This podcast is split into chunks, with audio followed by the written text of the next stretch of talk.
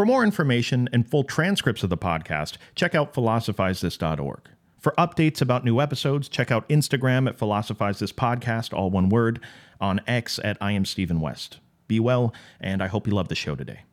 So in keeping with the theme from last episode, there's an attitude about the meaning of words and statements, what's extremely common in the 1700s that still persists in some people's thinking to this day, that would seem to a post-structuralist or postmodernist pretty naive and outdated. The attitude is something like, look, I am extremely careful and cautious with my words, and I do this because I want to deliver clear, distinct statements that carry very specific, pointed meanings to people. Well, it's not always easy for me to do. Admittedly, sometimes I have to pause and think for a bit about how exactly I want to word something, but because of how careful I am, basically any rational person that's listening to the words I'm saying will come away with the meaning I'm intending. Look, for you to misunderstand me, you'd have to be either inept or insane or in the business of deliberately trying to misunderstand me.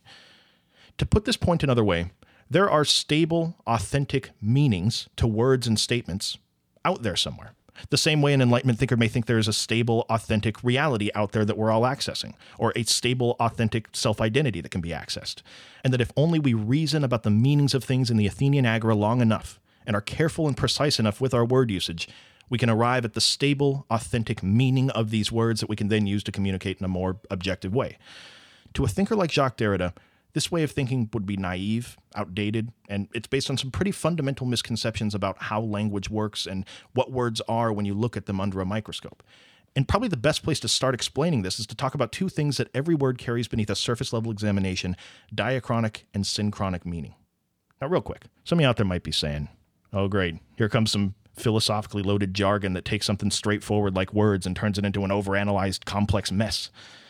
But I think how a semiotician might respond to that, Jacques Derrida among them, is by asking, is it possible that semiotics is not overanalyzing words? Is it possible most people underanalyze words, take them for granted, throw them around indiscriminately, and are missing out on something pretty amazing if they take a closer look?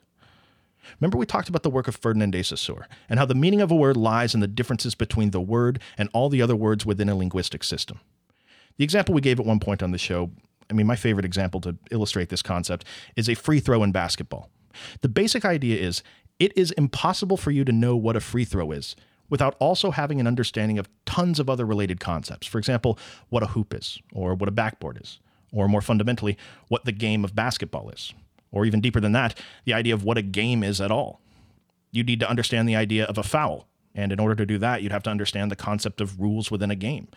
You'd have to understand the concept of there being a right and wrong way of behaving in a particular circumstance. You'd have to understand what the lines on the floor denote.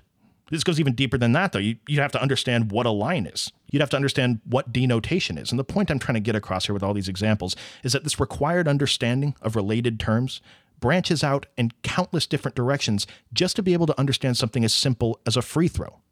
Now, couple this with the fact that the word cat, to some structuralists, only has meaning insofar as it is not the word dog or horse or lawnmower or any of the other words within a language. And what you're left with is what some structural linguists refer to as the synchronic meaning of the word, or more simply put, the position of a word at a particular point in time within the current linguistic system that it's occupying. The squiggly lines CAT on a piece of paper don't give a word its meaning. It's the position of the word in relation to all those other words and related terms. But if you were looking to define the full extent of the meaning of any one word in its entirety, the synchronic meaning alone wouldn't tell you the full story. Because think about it. Words have a meaning right now in this moment within a particular language. But language itself and the meanings of words are constantly evolving and shifting. Language is a living, breathing organism in that way, and it's constantly adapting. For this reason, if we ever wanted to have a conversation about the full extent of the meaning of any word, that conversation is going to have to include what some structural linguists refer to as the diachronic meaning of the word, or simply put, the historical catalog of all the different meanings that particular word has represented in the past. For example, take the word justice. The word justice has a particular meaning to us in this present moment, but whether we realize it when we're using the word or not, the word carries with it an entire etymology. The word justice means something entirely different today than it did 50 years ago. Or 200 years ago when it's being used in its Old English form, or 1,000 years ago when it's being used in its original Latin form. To some linguists, these historical meanings matter a lot, not only because the words we use today have structurally emerged out of them, but also because if you're just looking at the word justice, not the particular meaning it has to you right now, but almost like we were doing a documentary on the word justice and any meaning it could potentially carry. There is no logical basis for us to privilege any one of these historical meanings over another. Now, of course, it should be said, and we'll expand on this later, there are tons of reasons to privilege one of these definitions of justice if it's part of a statement you're trying to relay to someone else as a speaker or writer. But we're not talking about the intention of a single speaker or writer right now. We're talking about what words are and how meaning works. And to ignore or deny the existence of all the other meanings a word can potentially carry and has carried is to be missing something about what words are and what sort of game we're really playing when we use language to create statements about things. So it can be a little confusing to think of words in this way because using language is so normalized to us in everyday life. We do this stuff all the time. Words have meanings. Those meanings are present and observable. And what I'm doing here is I'm using words as building blocks to construct meaningful statements to talk to the people around me. But what if words are not as stable and simple as that? Put it this way. How do you think the way you view words would change if it was your job to sit around all day studying them? Part of the job of a linguist, part of the job of a semiotician. What happens when you look at words under a microscope? What are they exactly? Well, just to continue the visual of the microscope, at a macro level, we may just see the word justice as squiggly lines on a piece of paper that means something to us. But when you look at that word under a microscope, when you see it through the lens of semiotics, what you might see are, tons of related terms sort of orbiting around the word and branching off into countless different directions. And these terms are as crucial as the word itself when it comes to what the word means within the structure of the language, the synchronic meaning of the word. But then you'd also see a long, almost like an asteroid tail spanning off into the horizon of all the different meanings that word has carried throughout history that are potentially brought to bear whenever the word is used, the diachronic meaning of the word. Now, maybe I'm taking too much creative license putting a visual on it like this, but the important part here is to consider just how strange and complex of a thing words really are when you take a closer look at them. Consider a few other strange and complex things about language that structural linguists and post-structuralists are noticing throughout the 20th century. First of all, that words, and signs for that matter, are generative. Words naturally produce and rely on more words to be able to exist. Signs always produce more signs. For example, if you wanted to know the definition of a word, and you went to Google or the dictionary to look it up, what are you given at that point? Well, more words to explain what that word means. If you don't understand the words in the definition, you look up those words and are given more words to describe what they mean. The definition of a word is always other words. Think about what we're doing there. To describe the meaning of a word, we use words that themselves only have meaning because the meaning of other words justify them, and then the meaning of other words justify those, and so on. Second of all, let's consider the synchronic meaning of a word a little deeper for a second. At the risk of being completely redundant, remember that the synchronic meaning of a word refers to the meaning of a word at a particular point in time, its position within a particular system. Only way we can know what a free throw is also to understand tons of other things, backboard, hoop, basketball, game, etc. Okay. Well, don't all of those related terms themselves require other related terms for them to have meaning so that they're then capable of giving the original word its meaning? So wouldn't that imply that if you looked at these related terms with an even more powerful microscope, you'd see tons of related terms to each of the related terms, each of them with countless branches spanning off in every direction? Further, wouldn't this also have to be the case when it came to the related terms to those related terms and even deeper than that? And look, I'm sorry if this has become super abstract, like this is a like word inception or something, but the point here is to illustrate words. When you step outside of how normalized they are to us and how easily we just throw them around, words are truly bizarre and complex things. They clearly are not as simple as there just being a word and then an obvious stable meaning that we can access. And again, this is clear to a post-structuralist in the same way it's clear to them that what we have access to is not an obvious stable reality and what we are is not an obvious stable self-identity. Pinning down the meaning of words like we've tried to do so often in the past starts to seem like an extremely chaotic enterprise, if not impossible. I mean, to some semioticians out there, the meaning of a word must actually at some level include the meanings of every other word in the language, all of which are constantly changing. Now, completely aside from how crazy it is that the human brain is capable of participating in a game like this, even in the tremendously flawed way we do, consider the fact that this game of language that we're playing is not a necessary aspect of being a human being. In fact, if you think about it, it was a pretty arduous process you went through for years with tons of specialized books and TV shows and professional teachers and parents guiding you along the way, supporting you just to get to a place where you're capable of the most basic articulation of what you're thinking, all throughout your life as an adult, improving at this skill as well. To Jacques Derrida, if you were trying to locate where the meaning of a word lies, the meaning of a word is always what he calls non-present or deferred. And what he's referring to there is something he thinks is a giant mistake philosophers have been making since they first started trying to find the meanings of words. A mistaken thinking Derrida is going to refer to as the philosophy of presence. Now, understanding this mistake throughout the entire history of philosophy is going to be crucial when it comes to understanding the post-structuralist, postmodernist critique of modernity. We're going to return to it and talk about it in more detail in a couple episodes, but the single sentence, not doing it justice version of it, is that for a long time we have assumed that there is a level of immediacy between words and their meanings that just doesn't exist. And the only way this has been made possible over the years to Derrida is because philosophers throughout history have almost solely focused on speech as language rather than writing. He calls this tendency in the history of human thought phonocentrism. There are things about the nature of language and words that become much easier to see when you analyze writing rather than speech. And once again, philosophers throughout history have privileged speech over writing because when a person speaks, more so than writing, which can sometimes feel like just ideas on a page with no real human being present and can feel a little disconnected, when a person speaks, it feels more like it's a human being articulating ideas with a very clear intention behind them. And to Derrida, this phonocentric approach has allowed thinkers throughout history to persist in a delusion that the intention of an author somehow grounds the ultimate meanings of the words. Once again, we're going to talk about it in a couple episodes, but there are things we need to talk about before that so that this makes sense. So, given the complex and strange nature of words, that there's obviously a lot more to talk about, the reality of what language is leads Derrida to certain conclusions. The best way I've ever seen it put is in the analysis of Derrida by Lawrence Cahoon, where he says, to Derrida, every statement is a lie. And the reason this is the case is because when you consider just how chaotic the process of pinning down the meaning of words is, when you realize how many historical meanings, the baggage that any one word carries with it from the past, when you realize the ever-evolving, shifting, synchronic meaning of words, you start to see that because we want to communicate as human beings, and these crazy things called words are the primary tools we have to do it with, by necessity, we have to participate in this crazy, chaotic game called language. And an essential part of playing that game is to always be someone who has to repress all of the other potential meanings of the words they're using. Simply to be able to speak, we have to do this. This process is a big part of a concept he refers to as logocentrism. To Derrida, as speakers, we can never escape this logocentrism.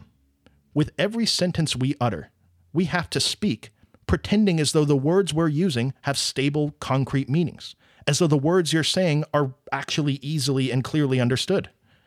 We have to pretend as though the words we're saying are connected to what he calls a transcendental signified.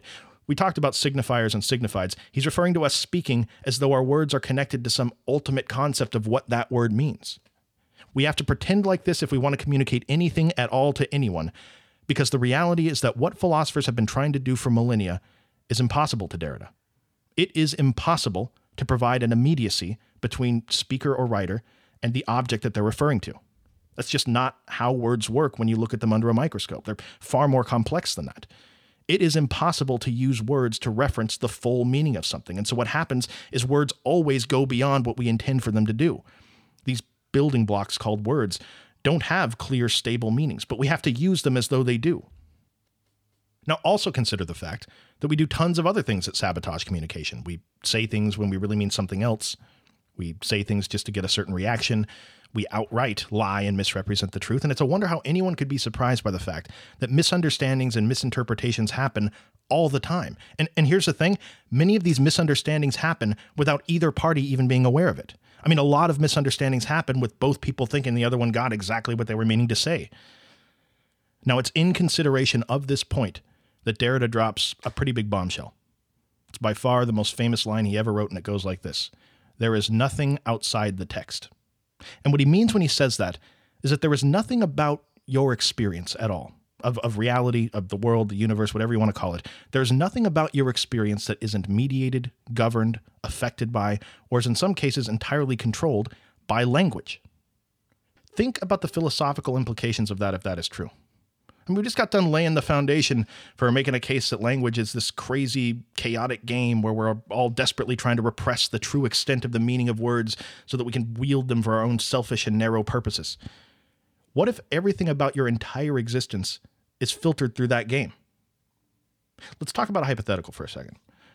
Not that this is even possible at this point for us to do fully, but try to imagine yourself as the only being in existence. Now, in this example, you have no language or concepts to chop up the universe and make sense of things. And let's say in this existence, you came across something that in our world with our language, we would refer to it as a tree. You're staring at a tree. Okay. Without the mediation of language, there would be absolutely no necessary reason for you to delineate between this green and brown thing in front of you and the ground beneath it, or the sky behind it, or the trees next to it, or even you, really. If you were the only being in existence, the tree quite simply wouldn't mean. You'd still be looking at something, but it wouldn't mean anything. Meaning itself doesn't exist until it's introduced by language. The tendency for us to look for meaning in things is a byproduct of the fact that practically every second of our existence, we've just been immersed in language. No matter what it is, everything you think you know about anything, everything about your entire experience of reality, you understand only through the context of language and how one word or concept relates to other words and concepts you know. You can never say anything about the way reality is without ultimately expressing it through a language, and simply by doing that, to Derrida, you have limited yourself to describing reality through metaphors between symbols. For all intents and purposes, there is nothing outside the text, because there's nothing about your existence that's outside the context of language. Now, some of you may be saying, well, that sounds like a big assumption. I mean, clearly there's something outside an existence mediated by language. I was born, I was existing, and I didn't have a language. Jacques Derrida would say, yeah, that's absolutely true, but there's no going back at this point. And a totally reasonable reply to that might be, really, is there really no going back? Is it really impossible to peel back the layers of this language game that we're playing? Couldn't someone hypothetically throw out the idea of meaning altogether? And maybe through some sort of contemplative practice or some methodology, we could arrive at just the raw sense data that we're perceiving. So answering this question in a satisfying way, I think, is crucial before we try to understand Derrida any deeper. It's only going to lead to misunderstandings if we don't. And this question is actually not entirely dissimilar from some of the goals of Husserl and the phenomenologists on the continental side of things. Remember, part of their work was to try to bracket our experience in such a way where we could get access to the raw phenomena of experience. Well, long before Derrida, gaining access to the raw sense data that we perceive, devoid of all the human stuff we pile onto it, was part of the goals of a group of thinkers in the analytic tradition that would come to be known as the logical positivists. You know, we talked about this period in the early to mid-20th century where thinkers are growing increasingly skeptical of reason and its ability to deliver us the utopia that was promised and expected by some during the Enlightenment. We talked about groups like the Frankfurt School, who at the very least called for there being a lot more safeguards against the horrible places reason can take humanity. But this wasn't how everyone was thinking about reason back then. I mean, there were a lot of people that were saying that the problems produced by Enlightenment reason came about because we didn't actually reason. I mean, we reasoned more than before. Descartes certainly used reason a lot more than many thinkers that came before him. But then he, quote unquote, reasons to a proof of God's existence. Kant reasons to his synthetic a priori propositions that turn epistemology into a convoluted mess. Hegel reasons to the concept of Geist, etc. The problem isn't reason, some people said. The problem is people going in with the intention of reasoning, going way out of bounds with unverifiable speculation, and then dressing it up in the clothing of reason. Some people thought around this time, we need to double down on reason, recommit to the process in a way that we never have before. And not that any of them would say it in those explicit terms, but this is the sentiment that surrounds the work of the logical positivists. The idea is, let's forget about all the unverifiable speculation. Why isn't there a group of people that only focuses on what we know? Truths of reason, truths of fact. That's it. A priori propositions, a posteriori propositions. And yes, maybe this means we're not going to be able to talk about things like morality or, you know, what the good life is, like we're, you know, Aristotle in the 4th century BC, but at least we'll know that the work we're doing is arriving at actual truth about something. So if that was your goal, what would that sort of work look like? Well, when you consider classic a priori propositions, like all triangles have three sides, all bachelors are unmarried, you can imagine at least part of their work is going to be concerned with formal logic, linguistic analysis, and mathematics. Few of the thinkers were even interested in doing something philosophers have been wanting to do since Hobbes, really.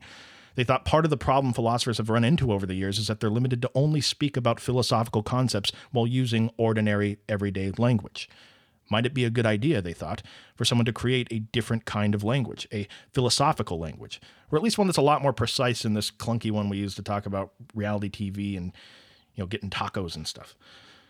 So that's one piece of their work. Now, when it comes to the a posteriori side of things, or things that are immediately verifiable by our senses, propositions we can check, like the faucet is on in the downstairs bathroom, I mean, as you can imagine, there's a heavy emphasis on science, and this a posteriori focus is the source of their deep interest in trying to find some way to get to the raw sense data that we perceive. Just a bit of foreshadowing.